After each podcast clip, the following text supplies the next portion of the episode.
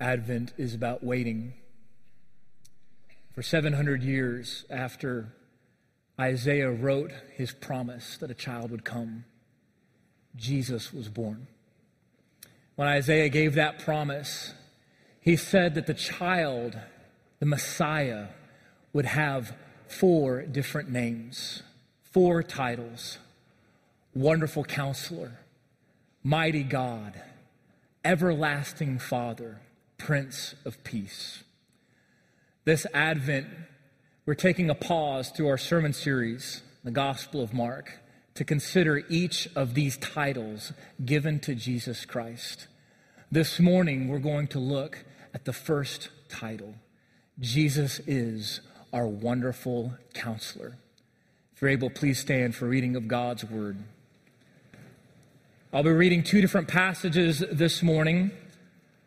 The first, taken from Isaiah chapter 9, beginning with verse 2. The people who walked in darkness have seen a great light. Those who dwelt in a land of deep darkness, on them has light shone. You have multiplied the nation, you have increased its joy. They rejoice before you as with joy at the harvest, as they are glad when they divide the spoil.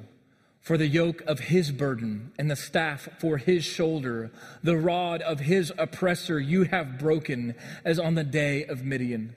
For every boot of the trampling warrior in battle tumult, and every garment rolled in blood will be burned as fuel for the fire. For to us a child is born, to us a son is given.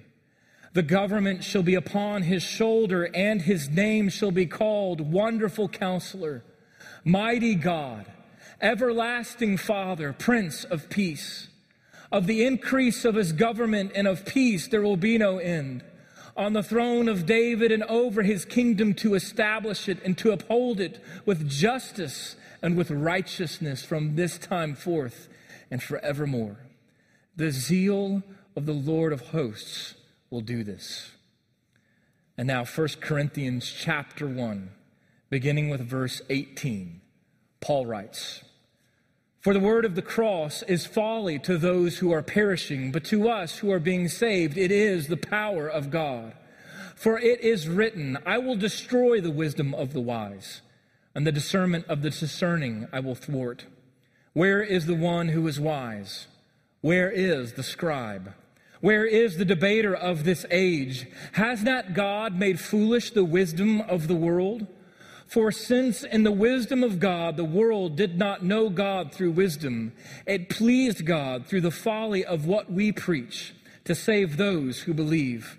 For Jews demand signs and Greeks seek wisdom, but we preach Christ crucified, a stumbling block to Jews and folly to Gentiles. But to those who are called, both Jews and Greeks, Christ, the power of God and the wisdom of God. For the foolishness of God is wiser than men, and the weakness of God is stronger than men. This is the word of the Lord. Please be seated. From a very young age, you and I learn to engage our world with questions. Children learn by asking questions, and children ask the best questions. But the thing I love most about children and the way that they ask questions is the innocence at which they ask them.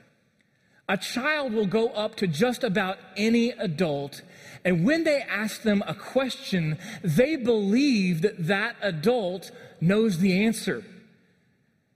And if you're an adult this morning, you know that that's just simply not always true, is it? But there it is a child with trust and wonder at the world will tug at your sleeve and ask, Why is the sky blue? Why is the grass green? Why is this thing the way that it is? Why is the world the way that God made it to be? Over time, as we grow older, these questions become more complicated. and more complex. And as we ask these questions, as we grow into adulthood, these questions are no longer backed by wonder. But these questions are tinged with doubt. Questions that perhaps you are asking even this morning. Questions that the people of God had been asking for centuries. Questions like, How long, O Lord? How long will you allow this suffering to continue? Questions like, God, where are you? Are you still here? Do you even hear the cry of our prayers? When I was in high school, I asked questions like these. And when I found that the answers did not satisfy, these questions became doubt. So, the thing I want us all to be honest about this morning as we begin Advent together where do you go when your questions are not answered? Where do you go when your deepest questions have no easy answer? This morning, we're looking at the first of four titles that Isaiah the prophet gives Jesus the Christ on the occasion of his birth. The first title is Wonderful Counselor. It's a title that perhaps you don't think of when you think about the birth of Jesus. Maybe you think of Emmanuel, which means God with us, a title that Isaiah gives earlier in Isaiah chapter 7. Maybe you think of Prince of Peace or Mighty God.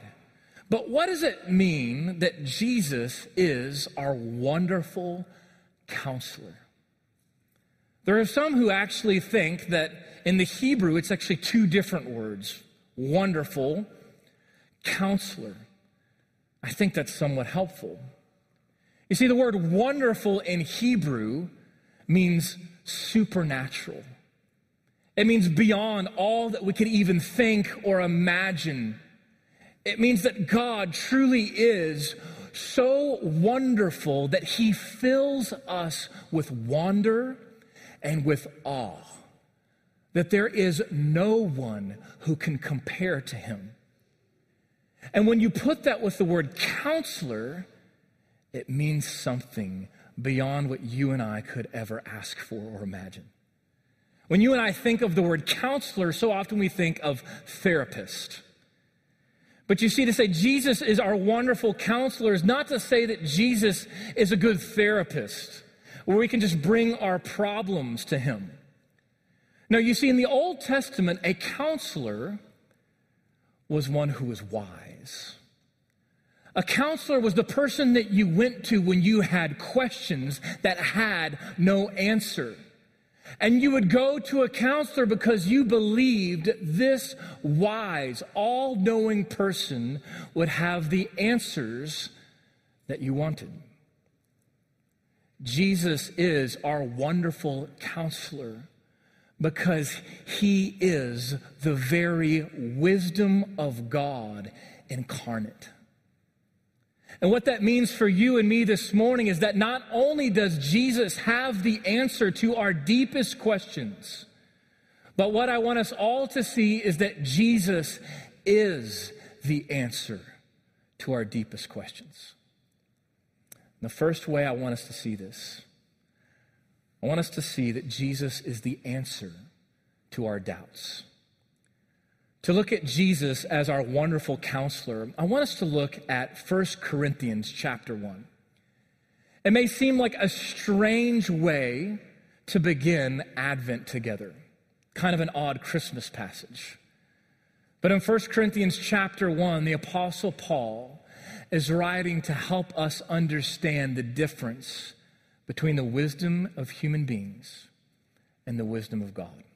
So I want you to look with me 1 Corinthians 1, verse 18, this is what Paul says. Paul writes that the word of the cross is folly to those who are perishing.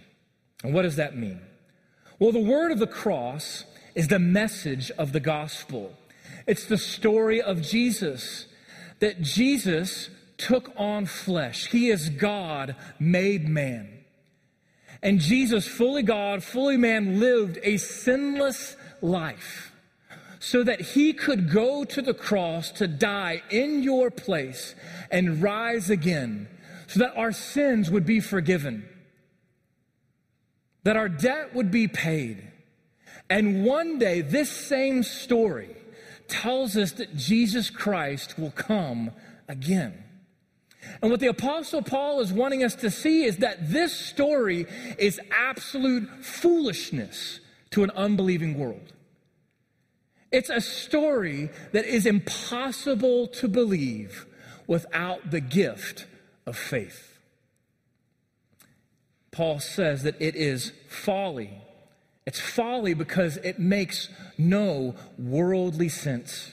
In verse 19, we're told that Apostle Paul quotes, Well, God says, I will destroy the wisdom of the wise, the discernment of the discerning I will thwart. And then he asks a question Where is the one who is wise? For centuries, human beings have tried to answer that question. Plato, Socrates, Aristotle, Confucius, Gandhi, Shakespeare, Da Vinci, Einstein, Hawking. They all have one thing in common. Every one of them is limited by human wisdom. The Apostle Paul asks, Where is the one who is wise? You and I, when we seek answers, so often we go to books, we go to philosophy. We think that we can just look it up. But what Paul's helping us to see this morning is that there is a big difference between the wisdom of humanity and the wisdom of God. And God, in his wisdom, chose what is foolish to the world to be our saving faith. Prophet Isaiah told us in Isaiah chapter 9, verse 6, it's our theme verse for Advent. He said, For to us a child is born, to us a son is given. 700 years before the birth of Jesus, Isaiah prophesied that he would come Isaiah elaborated on this prophecy earlier in Isaiah chapter 7, verse 14. I want you to listen. Isaiah said, Therefore, the Lord himself will give you a sign. Behold, the virgin will conceive and bear a son, and shall call his name Emmanuel.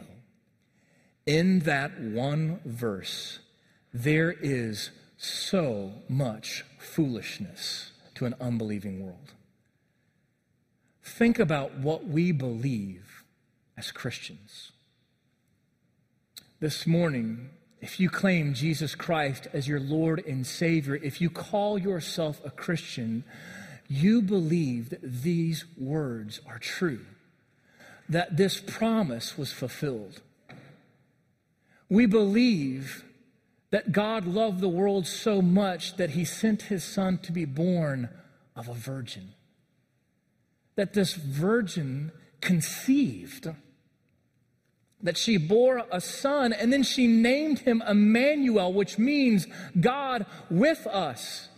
She named him that because he is the Son of God. That's what we believe. And it's the foundation of our faith. I think sometimes because we have grown up in a place like Dallas, Texas, it's a story that we take for granted. And every year when we come upon Christmas, we rehearse the story without really thinking about what we are saying because it's a story that is beyond human comprehension. It surpasses human wisdom. It's a story that fills us with wonder and with awe. God chose what is absolute foolishness to an unbelieving world to turn our doubts into faith. You see, because you cannot confront doubt with human wisdom. The only thing that can give an answer to our doubt is the wonder of Jesus Christ. Apostle Paul put it this way in verse 21. He said, For since in the wisdom of God the world did not know God through wisdom, it pleased God through the folly of what we preach to save those who believe. Jesus is the answer to our doubts because God chose what is foolish to bring us to faith. The second thing I want us to see this morning is that Jesus, as our wonderful counselor, is the answer to our deepest desires. I want you to look with me at verse 22. Paul continues and he says, For Jews demand signs and Greeks seek wisdom, but we preach Christ crucified, a stumbling block to Jews and folly to Gentiles. Not only is Jesus foolishness to a skeptical world, but Jesus is also a stumbling block, Paul says. Now, what does that mean? He's saying that you and I trip over the story of Jesus because it's the last thing that we might expect. The word stumbling block in the Greek is the word scandalon. It's where we get the word scandal. In other words, the story of Jesus is scandalous. It's scandalous all the way back to the manger. The prophet Isaiah told the people of God that a child would be born, that a son would be given, and that the government should rest upon his shoulder. It's an idea that he continues in verse 7. I want you to look with me, Isaiah 9, verse 7. Isaiah said, Of the increase of his government and of peace there will be no end. On the throne of David and over his kingdom to establish it and to uphold it with justice and with righteousness. Now, I want you to, for a moment, imagine what it was like to hear those words for the first time. Those words written 700 years before the birth of Jesus. The people of God were about to be put into exile. They were in the middle of a war. They could see the darkness creeping in all around them. Their nation was being torn apart before their very eyes. They were filled with fear and they were longing for deliverance. Their greatest desire was that God would send a rescuer to reestablish their kingdom on earth. And so when they heard these words from the prophet Isaiah, what do you think they expected? They thought, finally, God is coming to our rescue. He's going to send a king leading an army, a warrior with a sword in his fist to bring back our kingdom. But that's not what God sent. The Gospel of Luke tells us about the birth of Jesus. Luke tells us that Joseph was betrothed to a woman named Mary. Joseph was poor, a carpenter. Mary, a virgin, who had now conceived the Son of God in her womb by the Holy Spirit. They had gone for the census, and because every hotel was full, they could not find a place not only to sleep, but for Mary to give birth. It's a story that if you've grown up around Christmas, you've heard before. But again, I want you to stop and think just how truly wonderful this story is. It is beyond all human wisdom. They could find no place to rest their heads and no place for Mary to give birth. And so they went to a stable. And there, in the darkness and in the smell of a stable meant for animals, Mary gave birth to the Savior of the world. the Bible tells us that she laid him in a manger. Around this time every year, we put mangers all over our house. Yet, how often do we stop to think what this manger really was? A manger is a feeding trough, a place where animals go to eat. I want you to think about just how dirty and smelly a manger actually was. And then I want you to ask yourself this question Would you ever put a child down in a manger? Why? Because Luke tells us, Luke 2, verse 12, that the manger was a sign. A sign that Jesus would be the answer to our deepest desires. Maybe not the desires that you and I feel each and every day, but the real desire, our deepest desire in our hearts. Jesus was laid in a manger as a sign of what was to come. You see, Jesus took on our poverty, the poverty of our spirit, and the poverty of our flesh, so that one day he could go to the cross. Jesus Christ, the Savior of the world, the King of Kings, would come not leading an army with a sword in his fist, but Jesus Christ would save the world by being pierced through giving himself up to die for you and for me, so that all who trust in his name are wonderful counselor, so that all who trust in his name might be saved. God chose what is foolishness to give us faith. And he chose what is a scandal to meet our every desire the last thing I want us to see this morning. I want us to see that Jesus is the answer to our darkness. I want you to look with me the last two verses, 1 Corinthians chapter 1, verse 24. Paul writes, But to those who are called, both Jews and Greeks, Christ, the power of God and the wisdom of God. For the foolishness of God is wiser than men, and the weakness of God is stronger than men. So, what's Paul saying? He's saying, look, Jesus is foolishness to the skeptical, to the unbeliever. Jesus is a stumbling block to the religious, to the self righteous, to the one who expects to be delivered on their own terms. But to all who believe, Jesus is the wisdom of God and the power of God. And this is what I want you to notice about that statement. I want you to notice that Paul doesn't say Jesus has the wisdom of God. So many people try to make Jesus out to be a just good teacher or some kind of wise moral leader.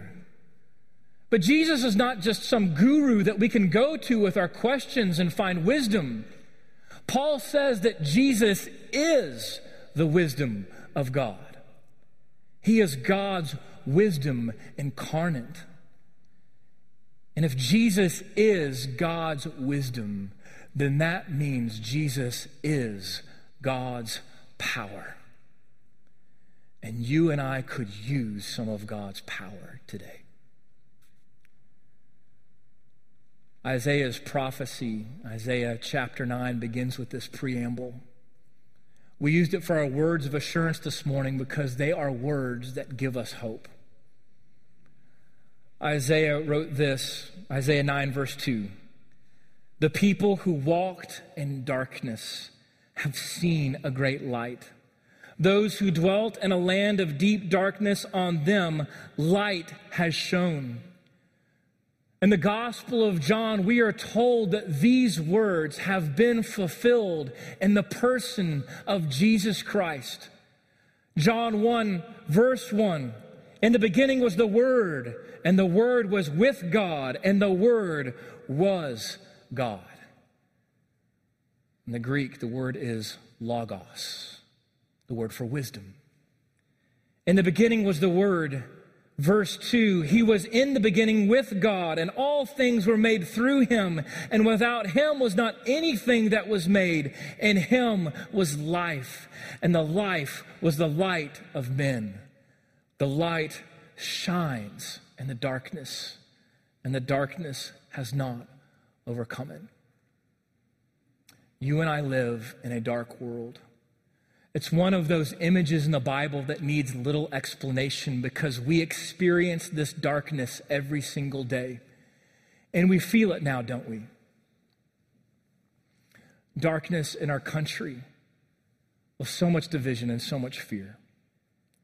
Darkness in our world, a global pandemic. We wonder how long will this last?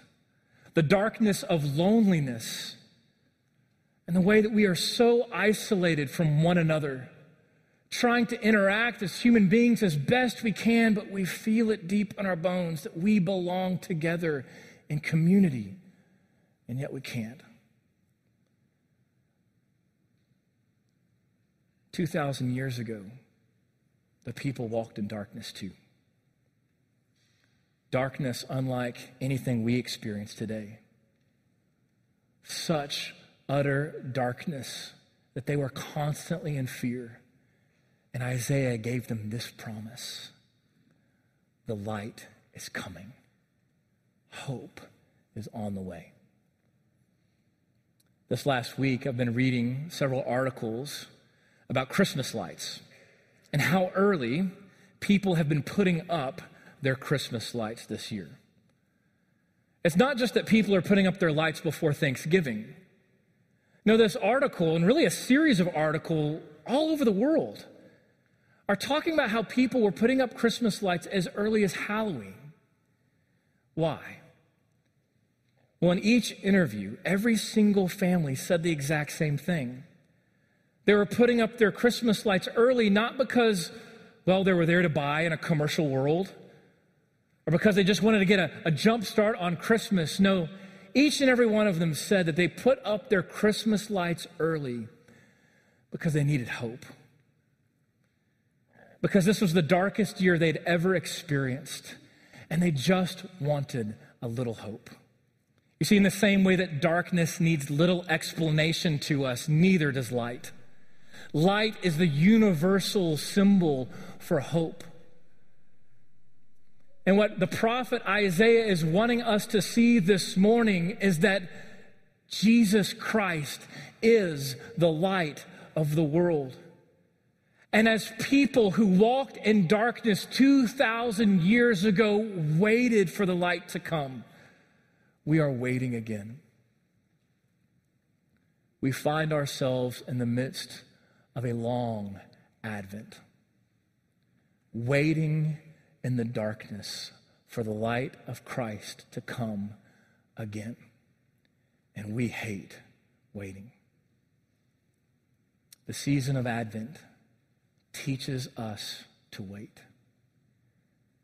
See, in that way, the season of Advent is more about darkness than it is about light. Advent teaches us to wait in the dark. It teaches us to see that the darkness in our world not only exists all around us, but it exists in our hearts as well. John says in the gospel that we prefer the darkness rather than to light. That even though Jesus, the light of the world, came, we rejected him. The darkness of the sin that we see in uh, this world is deep in our hearts, and we need Jesus Christ to come and illuminate our souls. Jesus is the answer to our darkness. Because as we look around this dark world and we ask the question, How long, O Lord? How long will you let us suffer? God, where are you in all of this darkness? This Advent teaches us that God has answered that question. God, where are you? God has come. His name is Emmanuel. He is God with us. This Advent, I want you to see Jesus Christ as your wonderful counselor. And I invite you to bring all of your doubts, all of your desires, and all of your darkness to Him and find the answer in Jesus Christ, who is the light of the world. Let's pray. Father in heaven, we thank you for the season of Advent, a season where we force ourselves to be honest about the darkness around us and the darkness in our own souls. And we thank you. We thank you that the gift of Advent tells us that Advent will soon be over and that Christmas Day will come. And so, once again, we pray to you this morning that you would give us faith, that you would give us wonder, and that this Advent, as we wait for the birth of Jesus, that you would give us great hope as we long for the day when Christ will come again. We ask this in Jesus' name. Amen.